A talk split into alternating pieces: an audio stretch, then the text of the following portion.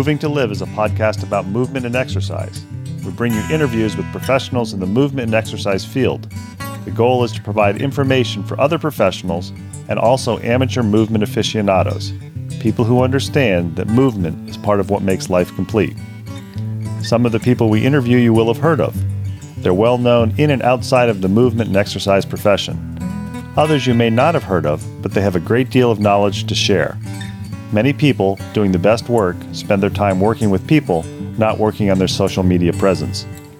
We're going to give you a chance to learn from some of these talented and knowledgeable individuals, and we're going to learn along with you. Moving to Live podcasts are going to be short. Each interview will be long enough to impart usable information, but short enough to be able to be consumed in a single bout during your workout, commute, or even during dinner prep. We all like long form interviews, but time is valuable. Moving to Live wants to give you the option to learn and be entertained without needing to commit 60 minutes at a time for an interview. Give Moving to Live a listen. Check out our sister podcast, FitLab PGH, which highlights people, businesses, events, and activities in the Pittsburgh, Pennsylvania area that make movement a priority.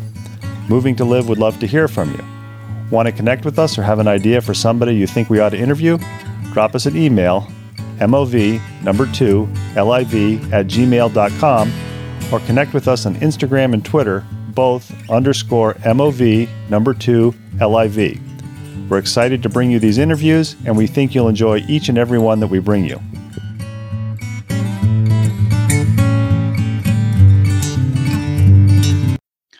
Welcome back to another Moving to Live podcast. As you heard in the intro, we are a podcast for movement and exercise professionals and amateur aficionados. If you like what you hear, give us a feedback on Apple iTunes, or actually known as Apple Podcasts now.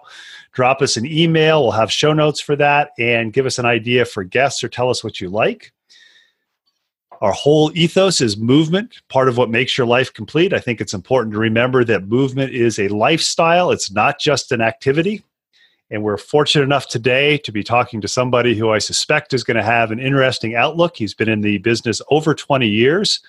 I'm kind of interested in talking to him because I know he's living right now at altitude. So that has a slightly different effect when you're working with athletes or just clients who are not athletes. I want to give a big thank you to Jenny Ploss, who recommended it. And our guest today is Ryan Whited. Ryan is the owner, operator, founder of Paragon Athletics in Flagstaff, Arizona, which I think, if I remember correctly, is about what, 7,500 feet? Just, just under.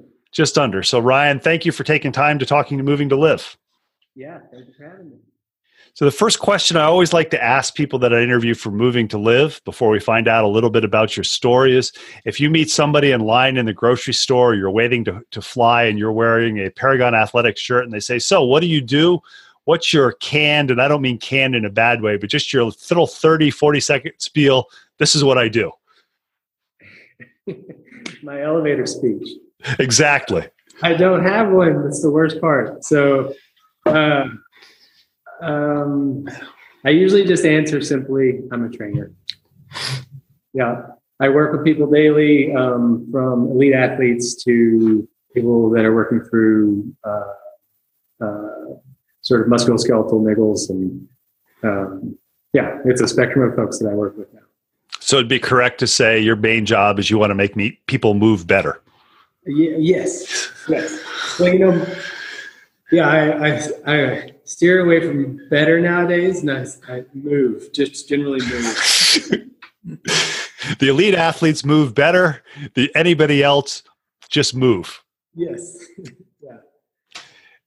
So what I find always interesting is finding out where people started from. So you're in Flagstaff right now, and I know because I've got the little cheat sheet bio you fill out beforehand, and I can surf the internet and look at your website. And I know you're in Flagstaff where did you start out? Are you a Flagstaff native or did you start out someplace else? No, I am from uh, Arkansas originally, Hot Springs, Arkansas. I come from a like a rural area of Hot Springs, uh, and then I made my way out to Flagstaff. And I'm curious because if somebody is 20 plus years in the fitness business, they clearly have to enjoy moving. It's not like you want to stand there and just tell people what what, what to do. You want to move. So growing up, were you an active kid? And if you were active, was it because your parents and your family were active, or was it more because mom and dad said, get the heck out of the house and move around and don't come back till dinner time? A bit of all. so, uh, my dad is a professional athlete, was a professional athlete. Um, and I saw that. I'm curious, what, what sport was it or what activity? He was a racehorse jockey. Uh, so, uh, he rode for over 30 years. Uh, and, uh, he's a Hall of Famer because um, he's won a lot of races. He was very successful at that. I think the average career um, span for being a jockey is like nine months. Um, There's a very high injury rate, if I remember correctly. yes, yeah. I've I've been I've had people come to pick me up at friends' houses and from school, from the hospital again on multiple occasions. So uh, yes, and then myself, uh, I've been an athlete my whole life. Um, so, what was your sport or sports of choice growing up? Well, I'm from Arkansas, so football. Every kid was expected to play football. Um, but funny enough, I I never had a huge heart for it. Um, even for team sports, it just wasn't my thing. So uh, I loved the camaraderie of it, all my teammates, but it just never got to got to me. Um, I was our starting tailback for years, and I, I was uh, a gifted athlete, you know, um, in most respects. So I was fast, um, but uh, but it never had my heart, so to speak. So I'm always curious when you start out. At some point, people realize I'm not going to do this at the next level either because they're not good enough or they don't have their heart in it. At what point did you decide, you know, football is not for me. I want to give something else up. Oh, I want to give something else a try. I don't want to do football anymore. Um, you know, it was probably my 10th grade. No, it was probably my uh, 11th grade year, uh, high school that, uh, I just realized it wasn't what I was into. I was actually at that time kind of into art and philosophy. so, uh, and I started realizing that I like to spend a lot of time outside. Um, and I liked, I loved training. Even then, I loved training. Um, and if you're, a, if you're a kid in the South, um, typically you know how to work hard if you are on the team sport. Um, and so I loved pushing myself.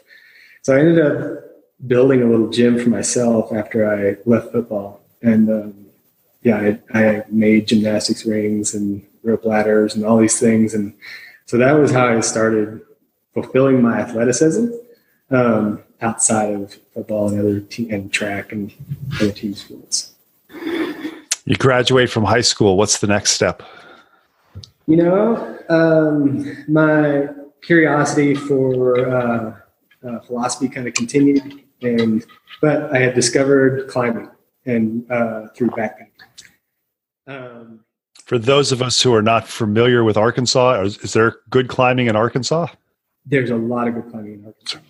And funny enough, I so before I stopped playing football, I went to these athletic camps for a month each summer, um, and uh, at that camp was the first time that I climbed, and uh, they they asked if anybody was would be interested, and uh, after we had all rappelled, if anybody would, would be interested in trying to climb back up. And it was me and uh, one of the volu- one of the uh, um, volunteers were the ones that decided to try it. So out of a couple hundred people, and it wasn't until probably several years later that I uh, got a chance to do it again.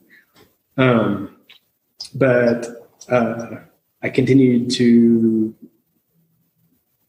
experience outdoors in an athletic way with uh, backpacking and uh, things of that nature. In Arkansas, at that time, there weren't many climbers. Um, so there was a lot of climbing to be done, but there were not many climbers. And climbing as a sport now has ex- exploded, as we know. Um, I, f- I forget who I was talking to, but I know in the uh, mid 90s, the big sport was kayaking, and everybody wanted to whitewater kayak. And I think probably in the last three or four years, maybe even a little bit longer, climbing has taken out over to be the sport. You know, it goes kayaking and then it goes mountain biking and then maybe it goes road biking, which it did in the Lance Armstrong era, and then it goes climbing.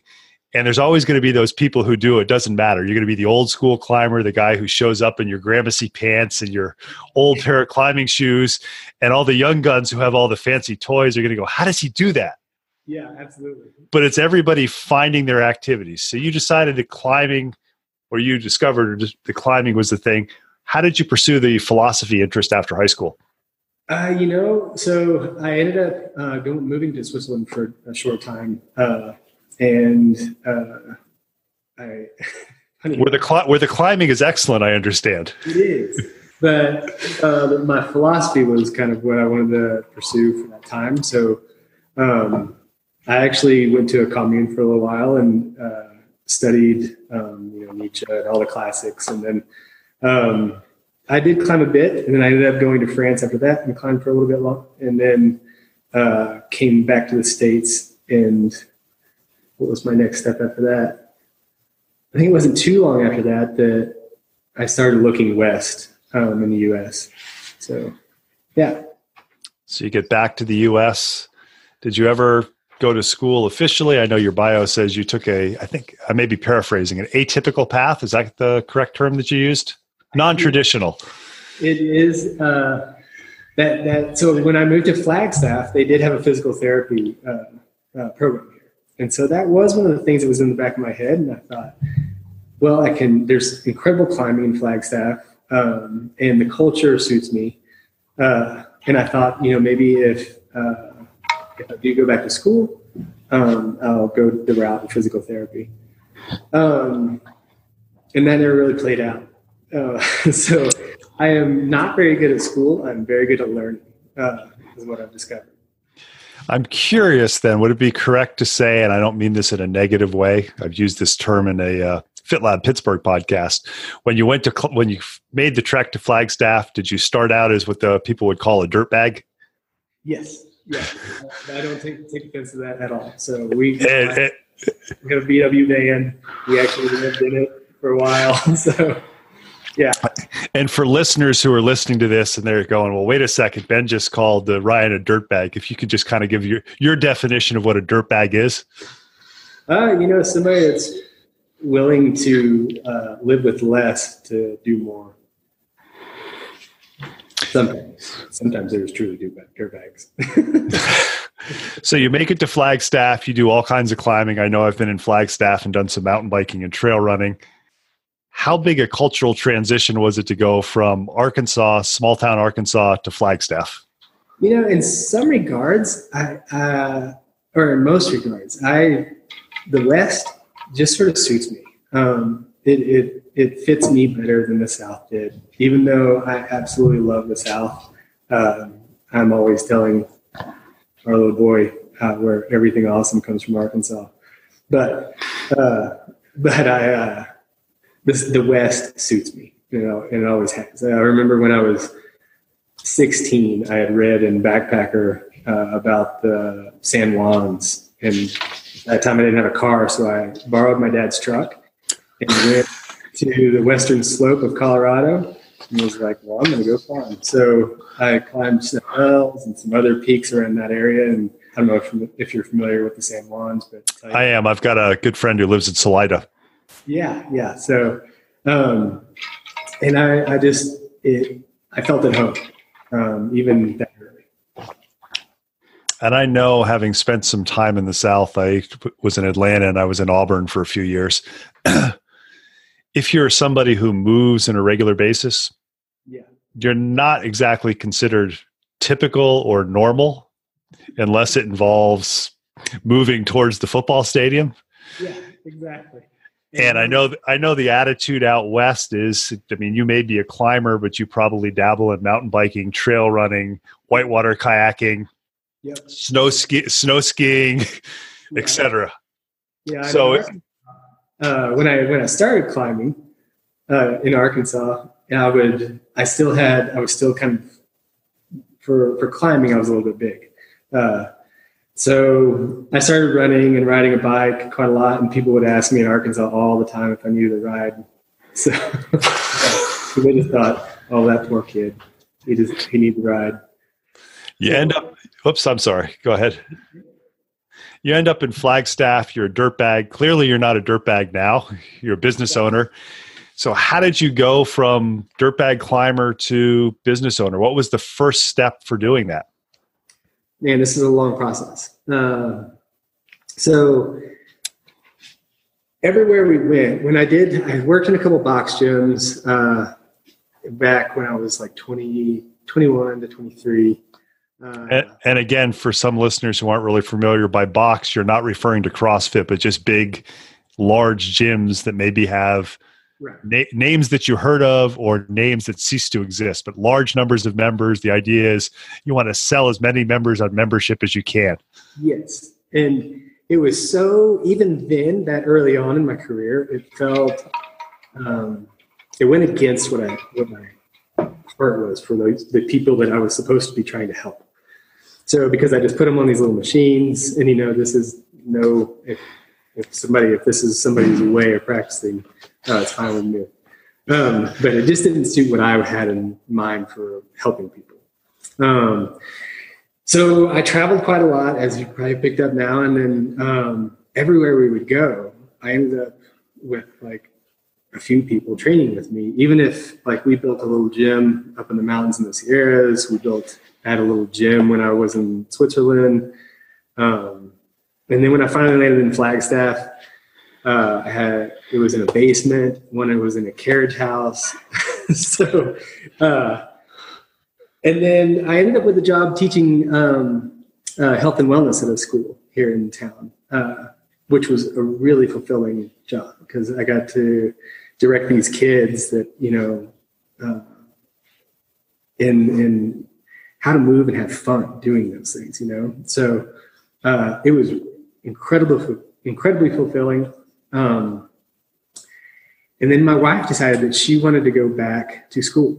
Uh, so we had good jobs, and I said, you know, we might as well just go back to school. It's good, um, and I'll keep working. And uh, so we made that decision. She quit her job, went back to school, and then about probably six or eight weeks later, um, I was let go of my job. Uh, former employee came back uh, to work, um, and we had just bought a house. So, so, uh, so we had just bought a house, um, and I thought, wow, this this seems like this could become critical. Uh, yeah, and uh, so we had a couple house payments on credit cards. Um, we were literally we found this incredibly large box of powdered milk, uh, and we were eating. We were living on that a little bit, and my wife was making bread, and uh, because we couldn't buy bread, and um, then her student loans came in. So, we decided we were like, you know what, this is what we should do to ensure our financial security. Let's go rent a warehouse and start a business. so that's what we did. Was the was the idea it was going to be a fitness business or? It was it was Paragon. It was Paragon. Uh, we have right now. Uh, we started with those student loans. So we're gonna we're gonna come back in a few minutes and talk about that a little bit more. But I want to ask a couple of movement related questions because it gives me ideas for future adventures. So my two favorite questions I always ask is number one, for you, if you're sitting around the campfire, you're sitting at the microbrewery, and you're talking about events or activities or climbing trips or something that you've done in the past that's just like that's your favorite thing. What's the most favorite or most interesting movement activity you've done in the past? And would you do it again? Other than climbing? Other than climbing. Because I because I know anybody anybody who's involved in a specific sport hardcore for many years is like, well, I do this. But they often have something else at the back of their mind. It's like, you know, I kind of like to do this, or I did this and it was a lot of fun. You know, um, I do like to do like random challenges for myself, like, but uh, those are always different. So I can't say um, like running, you know, just from the house, unprepared, things like that. I do, I kind of do ridiculous things. Um, um, but honestly, like my daily or my weekly training is one of my favorite things uh, that I do. Uh, and everybody knows we got back from a climbing trip last year. Um, and we got in very late. It was a very long day of travel. or two days of traveling. Uh, I dropped my wife and son off at the house and uh, told her I was headed into the gym, and she was like, "Are you crazy?" Uh, so, uh, as, as lame as that sounds, training is literally one of my favorite things. Any movement activity that's kind of on the list? It's, I need to get to it. I haven't got to it yet, but I know I'm going to do this. Um, you know, those that so the goals. Um, my goals typically lie in the climbing world, and because our business um, and our lives have been so busy, that's definitely been a back burner for a while. But um, anytime I get free time, it, and my goals tend to gravitate toward climbing. I just finished listening to, I guess, two days ago, Joe Rogan interview Alex Honnold. Yeah, yeah. Um, it's uh, really, I'm not a climber, but it was really interesting. And I was surprised he was not as crazy as you would think he is when you see him do some of the free climbing. Right. No, he comes off as just a very level headed guy. Yeah. So we are talking to Ryan Whitehead. He is the owner of Paragon Athletics in Flagstaff, Arizona. He just finished telling us about how they did, he and his wife decided to open Paragon essentially on a box of powdered milk and some student loans. And what we're going to do is we're going to come back in two weeks and we're going to find out more exactly about what Paragon does from just from hearing Ryan talk for the last few minutes. I suspect it's not at all like those big box gyms that he started out his movement career in. So, Ryan, I want to thank you for part one, talking to Moving to Live, and I'm looking forward to catching up with you in two weeks. Absolutely. Thank you for having me.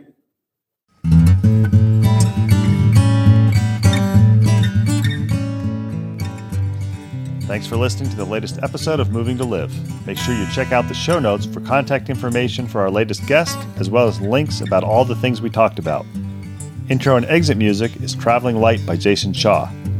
You can subscribe to Moving to Live on Stitcher, Apple Podcasts, and Google Play and be notified about new episode releases.